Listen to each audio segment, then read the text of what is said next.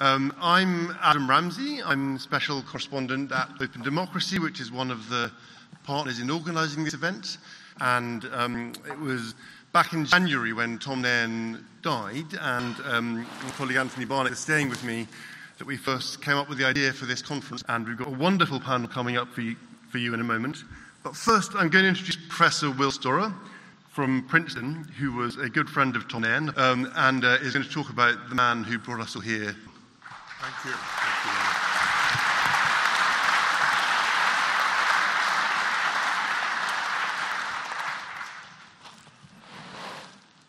you. Before I begin, I think we should take a moment to salute not just Tom Nairn, but the people who've put this extraordinary gathering together within a few months.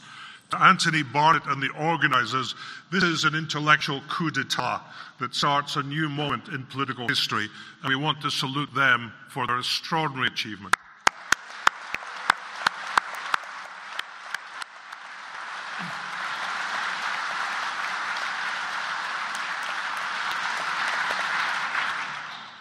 Years ago, in a Scottish current affairs programme, one of the panelists foolishly refer to themselves as intellectual, which prompted the journalist Julie Davidson to write There are only four intellectuals in Scotland, and they're all called Tom Nairn. it is good to remember who those four intellectuals were at the start of this conference because we need all four today. The first three Nairns are well known. First, there is the European Nairn. I did a politics degree at Edinburgh in the 70s, and in four years we were assigned not one contemporary reading on Scotland, apart from a study of funeral rites in the Outer Hebrides. Imagine then the impact of reading the breakup of Britain when it was first published in 1977. Suddenly, in essay after essay, the tragedy, of, the tragic comedy of this never, never land called Scotland, missing from modernity, was performed before our eyes in the language of a poet and the logic of a philosopher. Scotland seen not in the twilight of the Ukanian British state, but under the dazzling sun of European culture. Antonio Gramsci, Walter Benjamin, and Paul Klee's Angel of History. Here was Enoch Powellism skewered, Little England stripped of its imperial pajamas, and the rotting hulk of Britannia hauled below history's waterline and destined for the breaker's yard. And what of Scotland? Seen now as a seaworthy ship of state, thanks to Nairn's conversations with Stephen Maxwell on Scottish nationalism. Nairn was a European thinker like no other. The artist turned student of aesthetics turned Gramscian from his time in Pisa. He gave my generation, the Home Rule generation, a new Republican consciousness. We were European citizens, turning the Janus faces of nationalism towards a more muscular constitutionalism. After Brexit, we need that thinker back among us today.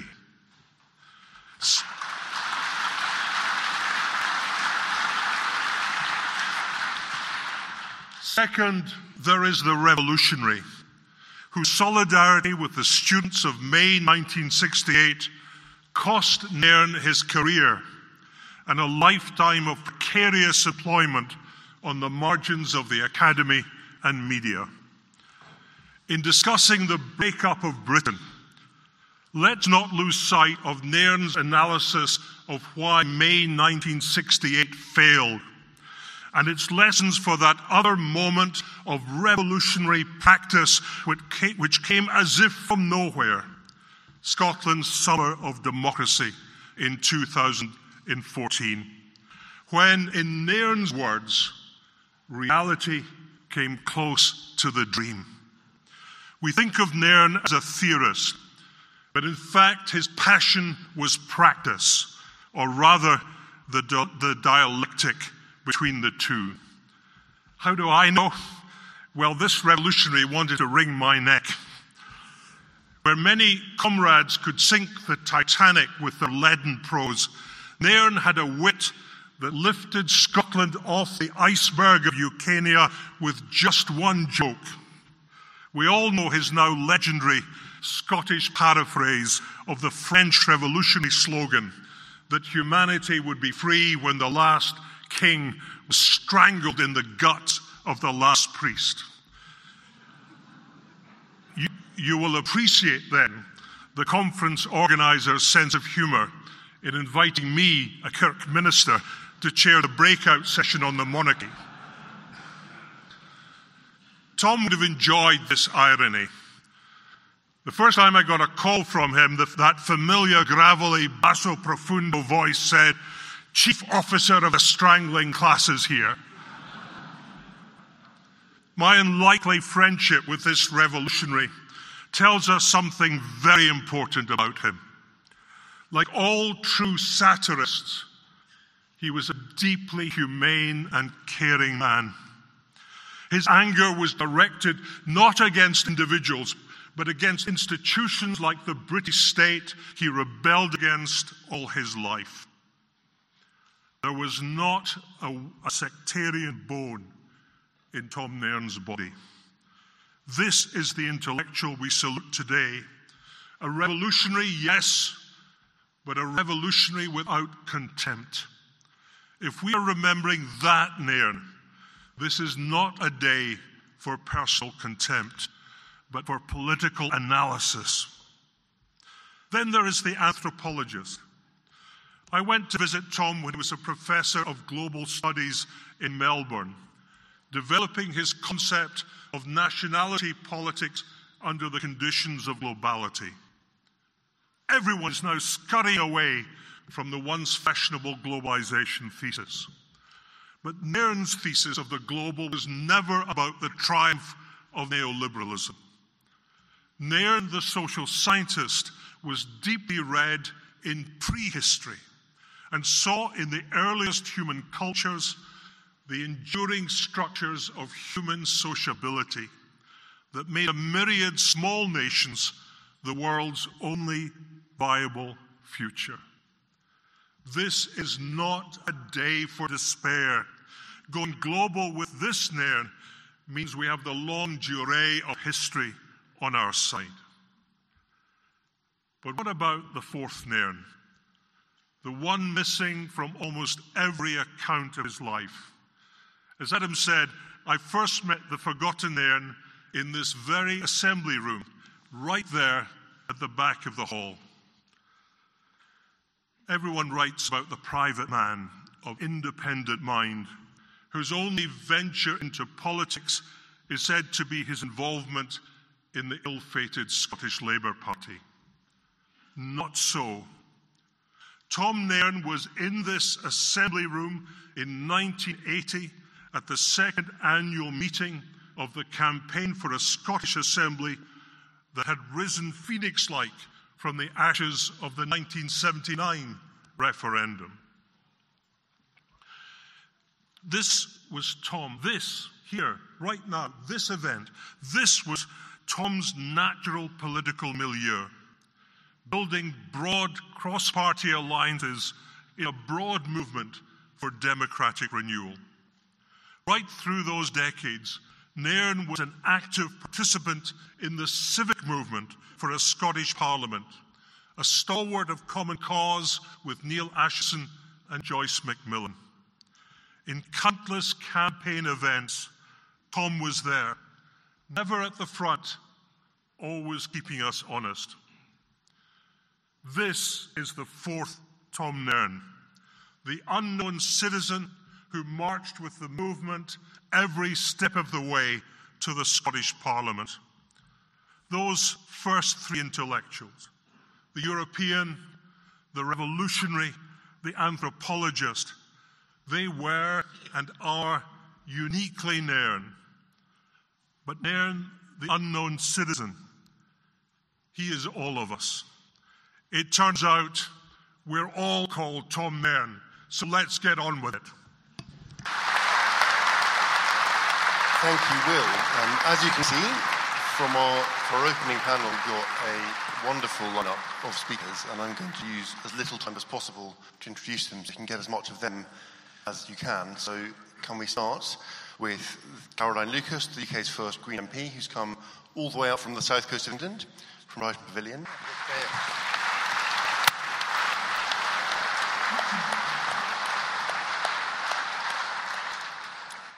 Thank you, Adam. Thank you all for the huge honour to be sharing this really important day with you. I'd like to add my congratulations to the organisers for such a fitting tribute to the extraordinary Tom Nairn. While his death earlier this year was widely acknowledged in Scotland, with Gordon Brown and Nicola Sturgeon and Alex Salmond all sharing their fulsome tributes about the significant influence he had on, on their thinking, I was struck that it barely registered among English political thinkers. And that's a particular shame, I think, because much of Nairn's analysis was actually about my homeland and its seemingly permanent state of political crisis. Perhaps it reflects the fact that few of England's political elite are actually willing to accept that they are just English, let alone to contemplate the logic of Nairn's argument that the breakup of Britain, the mutual liberation from the crumbling political construct which he famously called Ukania, might just be good for all of us.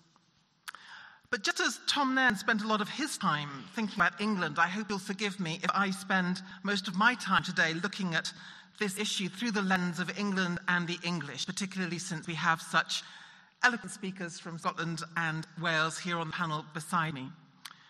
The title we've been given is How Did We Get Here? And I will certainly try to answer that. But I also want to look forward to how we get out of here, which is probably more important.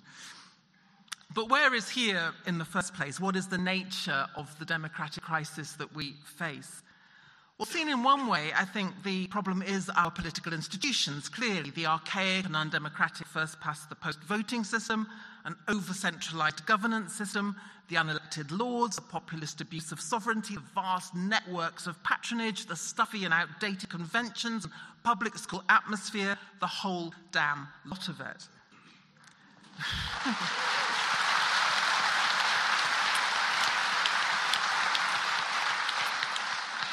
So, yes, partly the problem is our political institutions, but seen in another way, it is also about nationalisms and identity, and specifically about how England in particular has struggled to find its way in the modern world. How we cling to delusions of imperial grandeur, pretend that we are so much more than just English, and the devastating consequences of that are all around us. It was English exceptionalism that drove Brexit, for example. In one way, that referendum campaign seems a lifetime ago, although I'm sure you share with me the slight horror of seeing David Cameron slouch back to Westminster in the way that he has over the last few days.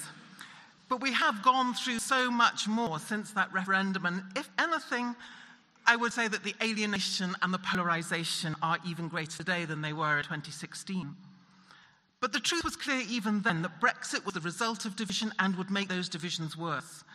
It has deepened the democratic crisis within the United Kingdom. The fact that England and Wales voted to leave and Scotland and Northern Ireland to stay has put incredible strain on the myth that the United Kingdom is an equal partnership of four nations. Government in London decided what form Brexit would take without any reference at all to the elected governments in Edinburgh or Belfast or indeed in Cardiff. And unsurprisingly, as a result, support for the reunification of Ireland has grown, the pressure for a second referendum in Scotland remains strong. In Wales, a new sense of national identity is on the rise. I think it is very true to say that the future of the United Kingdom is now in doubt. Yet we left the EU, I would argue, primarily because of what happened in England. Outside of the capital, every single English region voted for Brexit. And it's no disrespect to Wales, I hope, which voted by a majority of only 80,000 for leave, to say that it was an English vote that drove Brexit. And in the month following 2016, I, followed, I, I travelled to as many leave voting places in England as I could to hear from people firsthand and face to face why it is that they had voted for Brexit. And sometimes that was a difficult process. And one reason that came up again and again was that those who benefit, benefited economically from the EU membership and from the UK becoming a more open and diverse society didn't do anything like enough to share those gains fairly and often sneered at those with a more traditional view of England. But those conversations were also refreshing and reassuring because there was so much more that we agreed on than held us apart. Many people were angry, of course they were, but if you took the time to go and pay them the courtesy of listening, then common ground could emerge. And one theme continually did emerge through that whole process, which my small team filmed and we, we presented it afterwards as a, as a project called Dear Leavers, but one theme that came up again and again was about people's sense of pride in the places where they lived, but simultaneously their feelings of powerlessness. I was told countless times that London the power that was held there was so far away that it might have been on another planet. People felt unheard and ignored. And this was much more than an economic complaint, however corrosive this country's grotesque inequalities of wealth and opportunity undoubtedly are. It was also about culture and identity. Many resented how some expressions of Englishness were allowed while others were not. It was acceptable to love the English countryside, English humour, English music, English literature, and to see those aspects of English as welcoming and humane, full of energy and creativity. But the moment Englishness took a political form, it apparently turned into the opposite. Even mild forms of patriotism were frowned on. The English flag was acceptable fluttering from a church tower in a picturesque village, but was instantly interpreted as a form of racism if hanging from someone's window on an estate. Yet Englishness should not be something to be scared of, or indeed suppressed within the notion of Britain, as if that would somehow contain it safely. I think Brexit showed us the limits to that particular strategy. I think instead we need to recognize that many people who see themselves primarily as English feel that they are without a voice, including a political voice, there are no institutions that represent England equivalent to those in the three other countries in the UK. Nothing to give political expression to our complex and rich and sometimes raucous reality, or where differences can be expressed and perhaps resolved. So the so called English problem is not only one of culture and identity, it is also profoundly one of democracy. And we need to ask ourselves what kind of England do we want now and in the future, either within the United Kingdom or as an independent state, a reborn Kingdom of England? Will it be a smaller, diminished version of what we have now? Will imperial delusions and exceptionalism continue to shape our sense of self? Will it be inward looking and resentful of lost glories? Or could it, could it just become a genuine democracy, confident, outward looking, inclusive, and recognizing that our future necessarily involves being part of Europe? These questions, I think, have taken on an even greater urgency as xenophobic nationalism continues its rise across Europe, from the success of the Sweden Democrats and True Finns to the growth of the far right in France, Italy, and Hungary. At the same time, propelled by the outcome of the Brexit referendum and the 2019 general election, in the UK, the populist right strengthens its grip on an increasingly extreme and out of touch Conservative Party. If a progressive alternative to this national populist agenda is to be successful, I think it needs to do more than offer bolder, more ambitious policies, vital those, though those are. It needs to unify rather than divide and to offer hope rather than despair. And one of the most effective ways of doing that, I think, is by telling more compelling stories about who we are and who we can be. So, my answer to the question of how do we get out of the current democratic crisis isn't only about constitutional answers. It's not only about PR or an elected House of Lords or a written constitution. It's about telling more compelling stories about who we English are, so that we might finally be more comfortable in our own skin, less intent on subduing our neighbours, whether they be within the UK or across the empire. Because I would wager that once we English do finally settle with our own identity, we might just discover we are far more progressive than we were ever led to believe. Because right now, Englishness has been hijacked by right the dominant version of our national story solely serves their interests. The only people who dare speak Englishness are cheerleaders of isolationism and imperial nostalgia.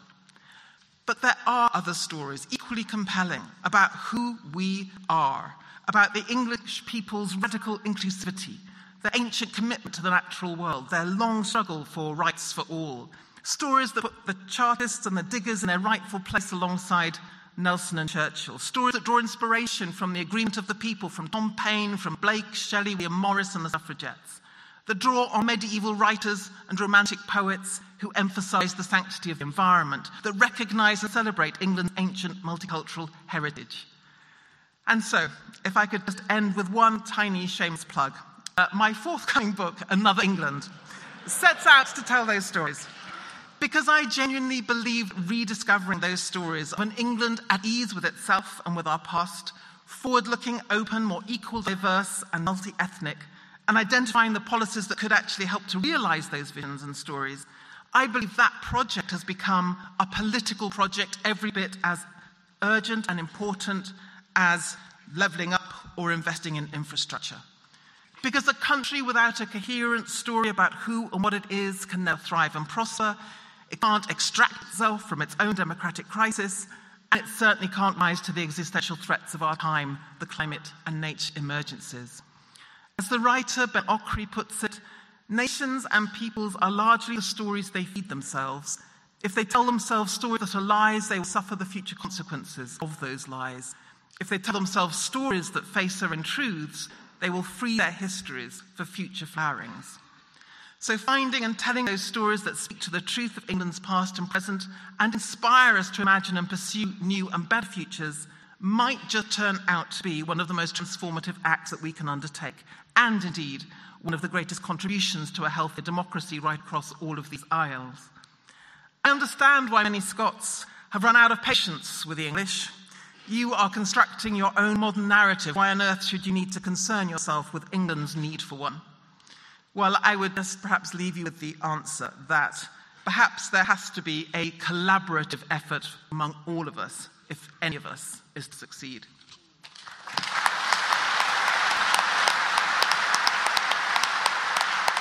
So, um, next we have another, I think, incomparable MP, my personal favourite Labour MP. Um,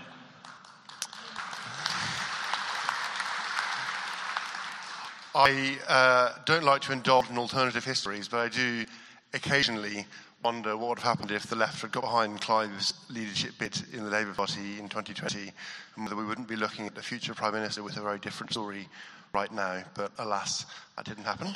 Um, Clive Lewis is the MP for Norwich South, and I'm going to. On you go. Thank you. Uh, thank you for that introduction as well, Adam. And I imagine that alternative history is uh, one my wife wouldn't like, but nonetheless, uh, it is an interesting uh, idea.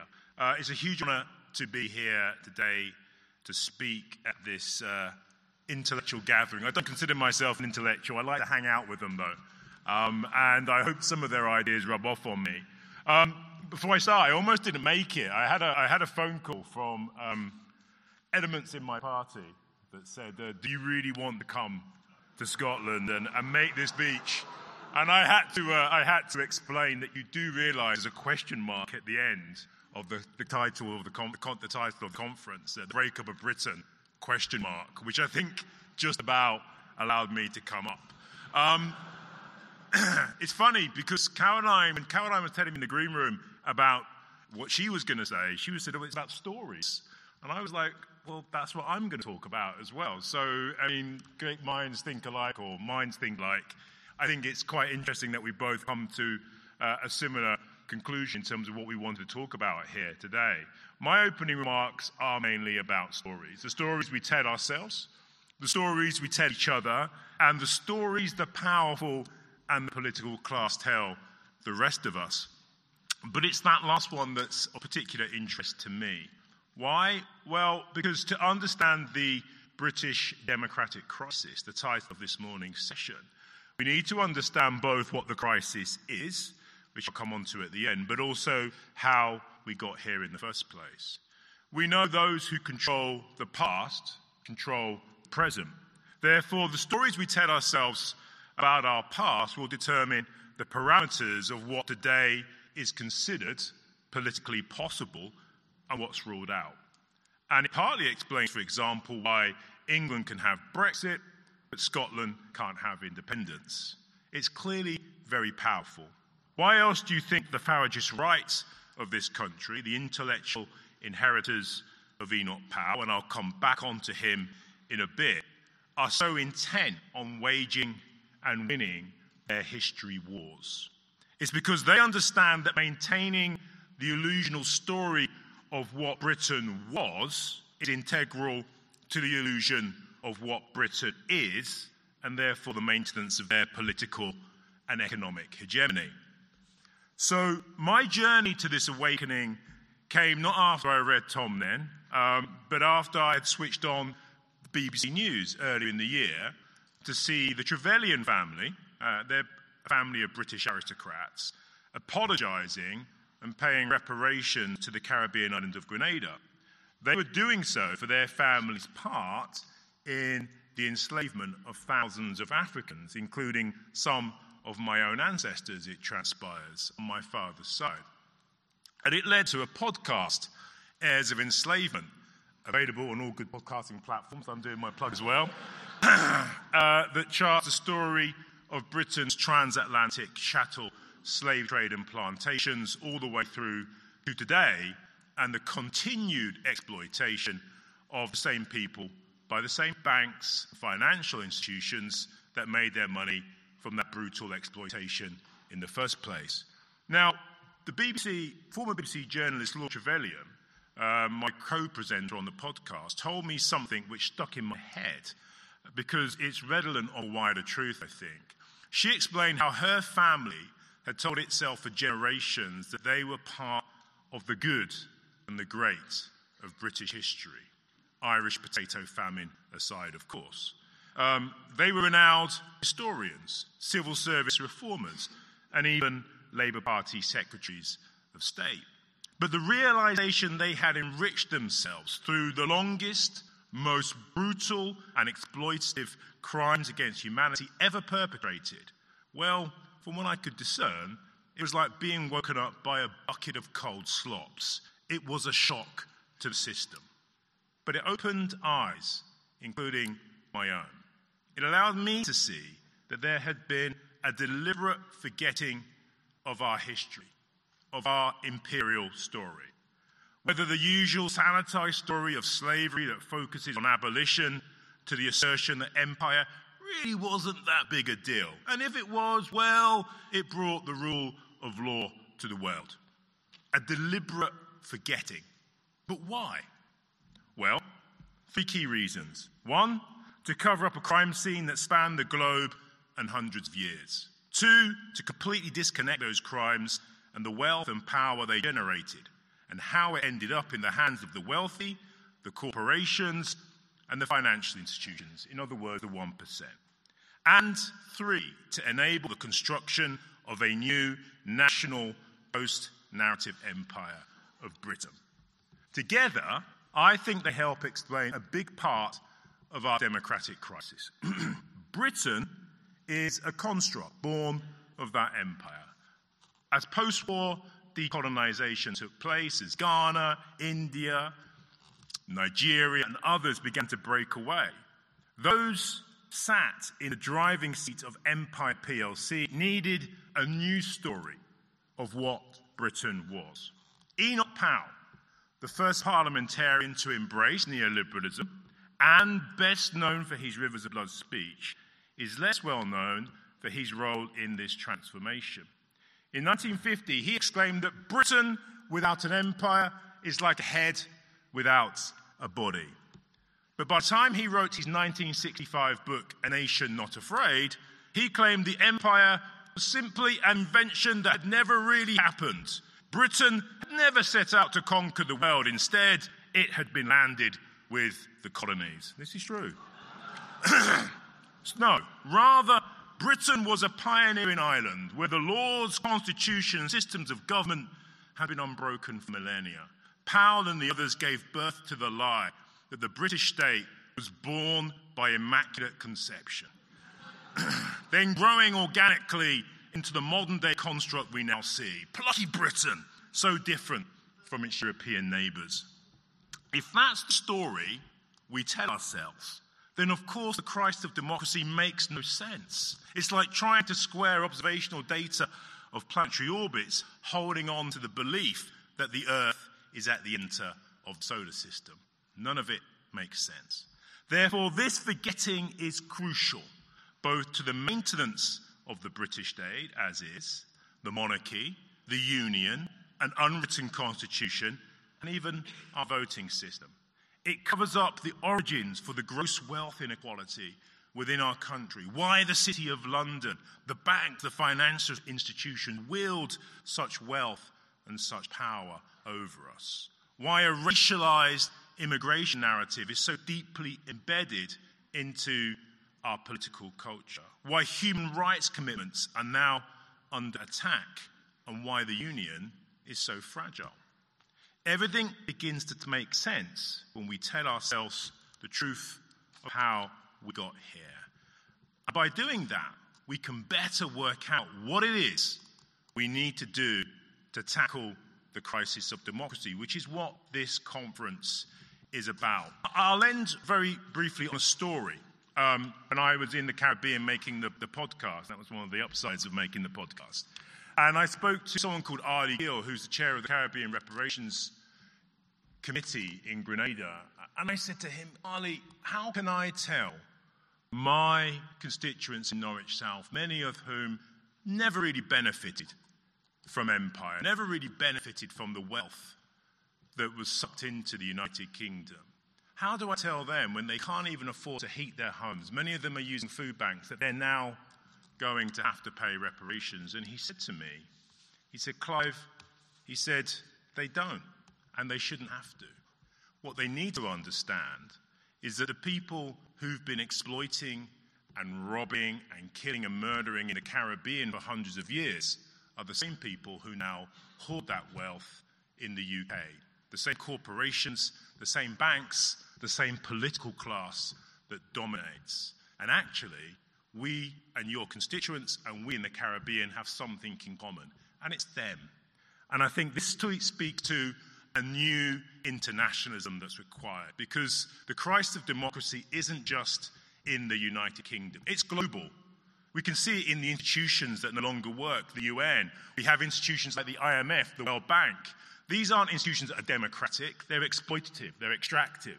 And actually, until we wake up and understand that the Christ of democracy is international, we'll never be able to challenge the Christ of democracy here in the UK. Thank you very much.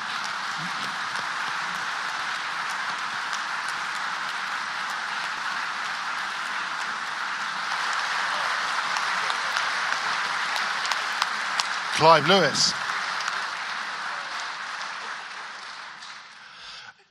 Next up, we have one of my favourite people in the world. Having dinner last night, and my Leanne was sat over for me, and my, my wife was there too. And afterwards, my wife said, "Leanne Wood is just so lovely."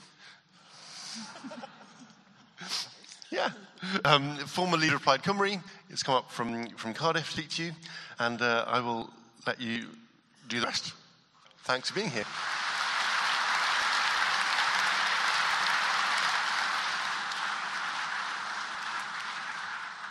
Diolch yn fawr. That was a lovely introduction. Thank you, Adam.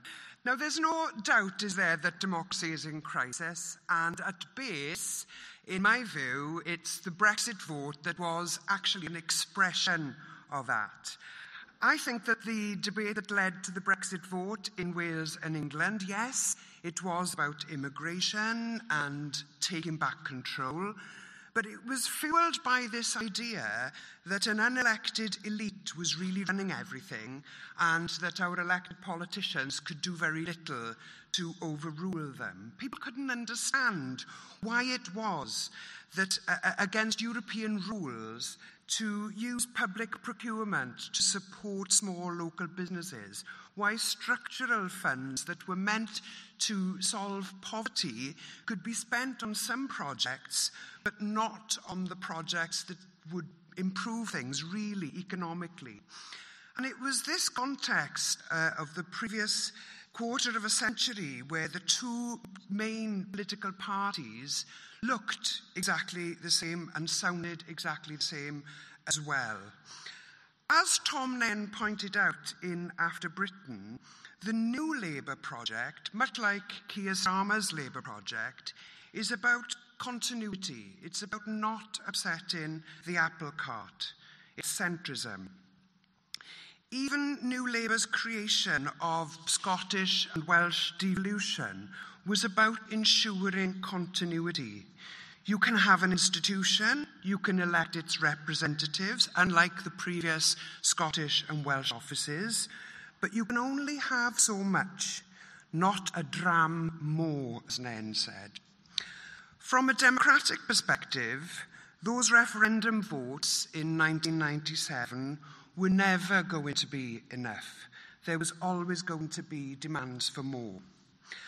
Now, I know from listening to the two previous speakers, democracy was in crisis before the 1990s.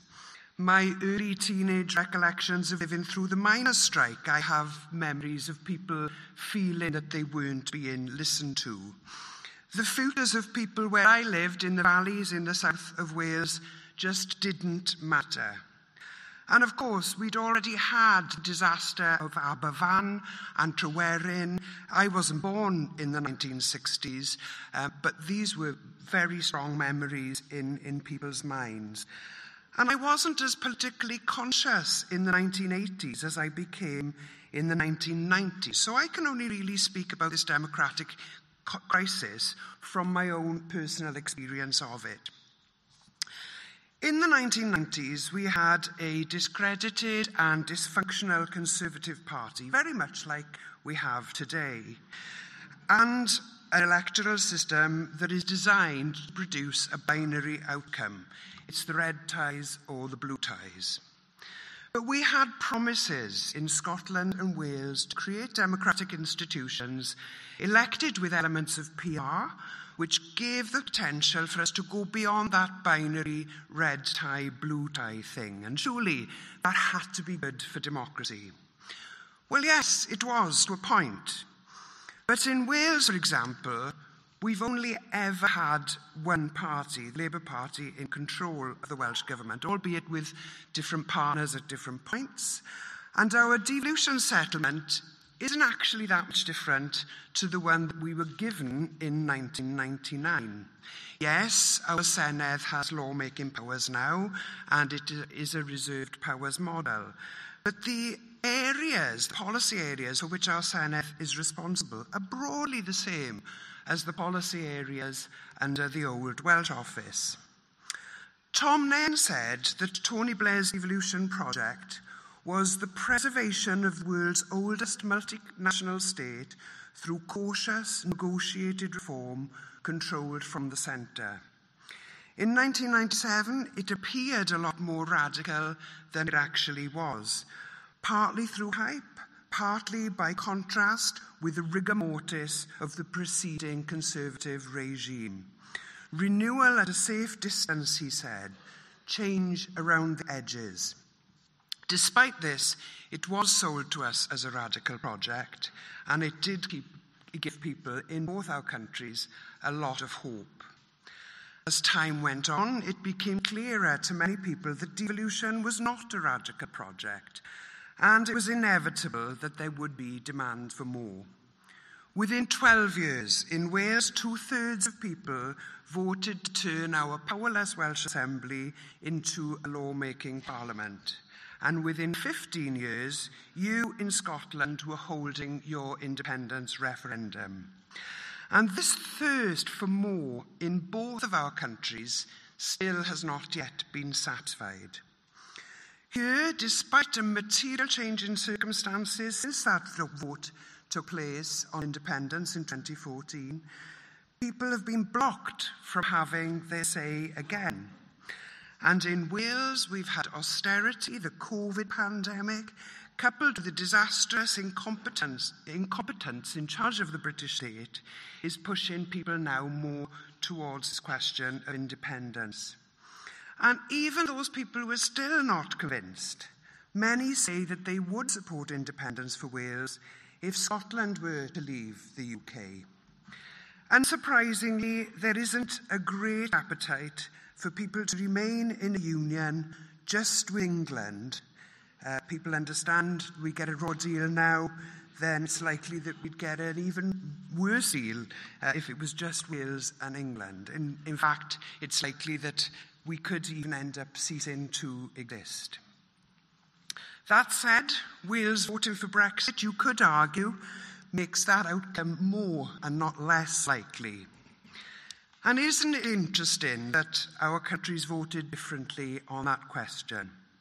And we do need to understand why that happened. There's been a lot of speculation, um, but my take on it is that the Brexit uh, uh, conversation that you had here in Scotland was a different one because of the experience and the debate that you had during the independence referendum. That democratic awakening, that real interest from people in politics, that real hope that things could be different in a radical and progressive sense had been felt by people here, and we had no similar equivalents in Wales. In Wales, Brexit was that vote for change. It was a chance to take democratic control, to get our country back, as they said, when alternative paths to change simply weren't available to us at that time. But the truth is, and it's fortunate for us in Wales, as well as you here in Scotland and people in the north of Ireland too, there are paths to change. Yes, the Brexit vote has made positive change for us much more challenging, there's no doubt about that. But independence and unification in Ireland's case does provide us with the hope that we can do something different, that we can create a politics that has people and not the preservation of the British establishment and the monarchy as the chief goal. And learning from and keeping the legacies alive of these great thinkers have gone before us will help us get there. You in Scotland, you have Tom Nairn, and I'm looking forward to learning an awful lot more about Tom in this conference today. In Wales, we also have the memory of Raymond Williams, a Welsh European, a contemporary of Nairn, a Marxist and another great thinker who has left an immense body of work that we can build on. So I'd like to finish by saying, wouldn't it be amazing if we could hold an event similar to this in Wales, remembering and celebrating the work of Raymond Williams? And you're all invited.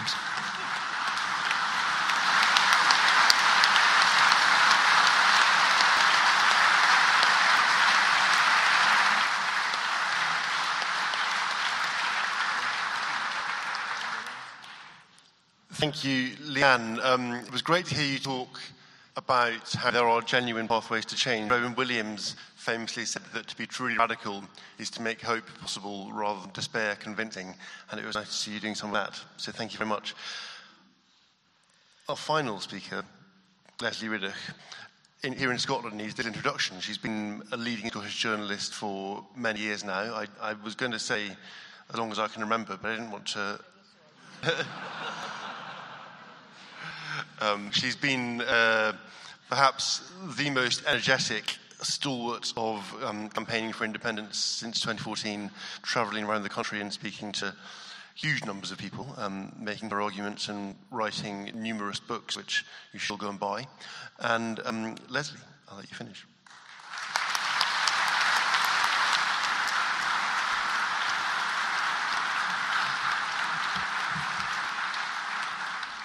Well, could I first of all just start say, I mean, I am almost greeting sitting up here with pride. And I don't say that, you know, pride, what is that? But that Scotland can host an event like this with speakers like this, come on!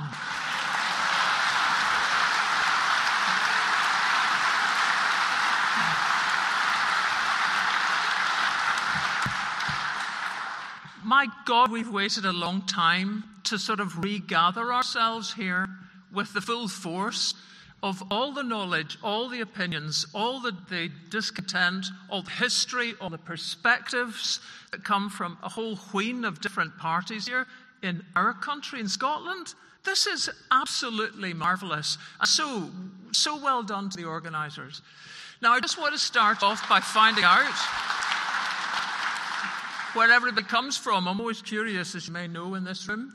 I mean, who was, just as a matter of interest, born beyond the UK? Grant, you're welcome. Uh, who was uh, born in Wales? Right, okay. So the Raymond William fans are obviously, you know, non Welsh, Leanne, which is good news, right? Um, Ireland? England? Yeah. and Scotland. Okay, and who now, irrespective of where you were born, who is Scottish? That's the crisis of Britain, in a nutshell, because there is another state in waiting in this country, in Scotland, which has remembered a different way of operating. It's not ethnic at its best. You know, those days we fall down. But embodied in the criteria for the independence referendum was that very different outlook. If you'd lived here for three months, you're Scottish. The Brexit referendum.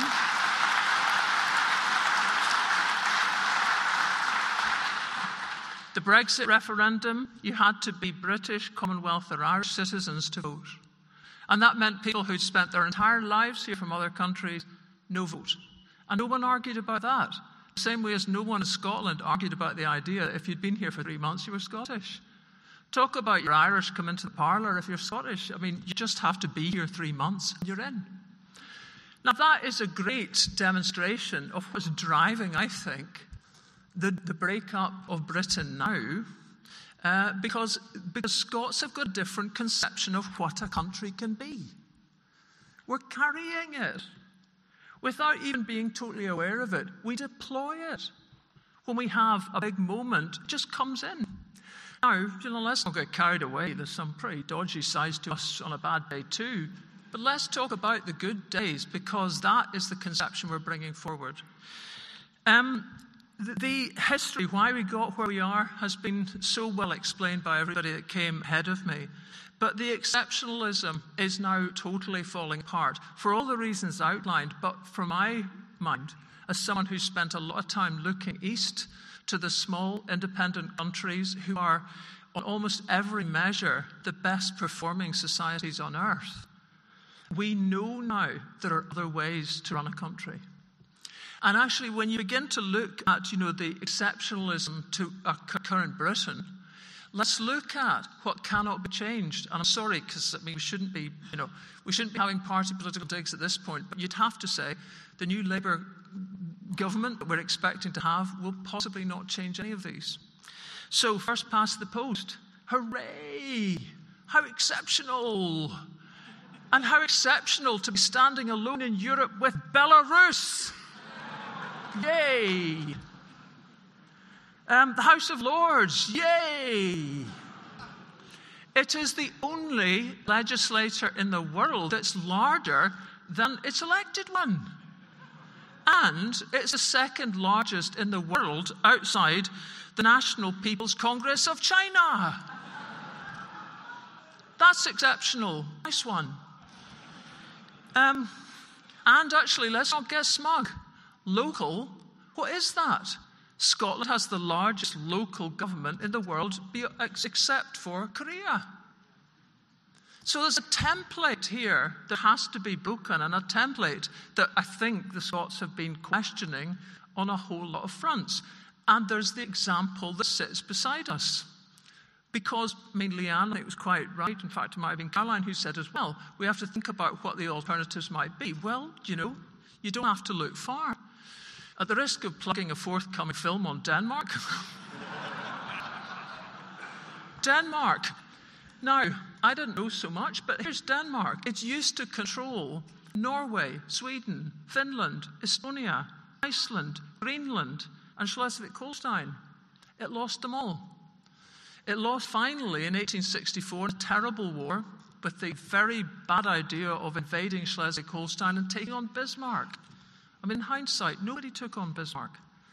And uh, he nearly uh, annexed Denmark, Denmark nearly ceased to exist in 1864. Very nearly. And actually, it was only the Allies who didn't want Germany, Prussia taking up more territory that stopped Denmark being wiped from the map. That is the kind of um, existential crisis the Danes faced in the late 1800s, and they got over it. They got over losing a lot of it. They focused on themselves, they renovated their own thinking and country, And they are now the world's most energy self sufficient country. Uh, they have so many accolades and so much going for them. They have a GDP far higher, sometimes double, sometimes treble that of Britain. Can you see a kind of parallel? And actually, when you get beyond that, can you see that that entity, the whole of the Scandinavian countries, used to be under the control of one country, have actually learned to let go, have learned to become independent without fighting, and now cooperate really strongly in the Nordic Council. Uh, to the extent that when people talk about the EU and the great advance of Schengen, for example, there was a Nordic travel area 40 years before Schengen because it made sense. The Swedes used to drive on the same side of the road as us. They switched because neighbouring countries drove on the other. It made sense. This is the kind of way you can operate when you are not having this British model of a kind of primal sovereignty that still resides in Westminster as a drawdown from the sovereign. We've never got away from that. We're still sitting with the divine right of kings embodied in a prime minister who can do what the hell he likes.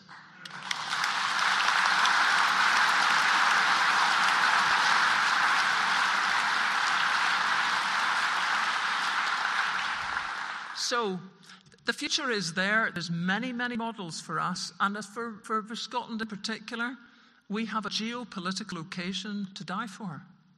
We are part Celt, we're part Nordic, we're part British. We're a mongrel nation, thank God for it, and it's time for us to create a state. Thank you.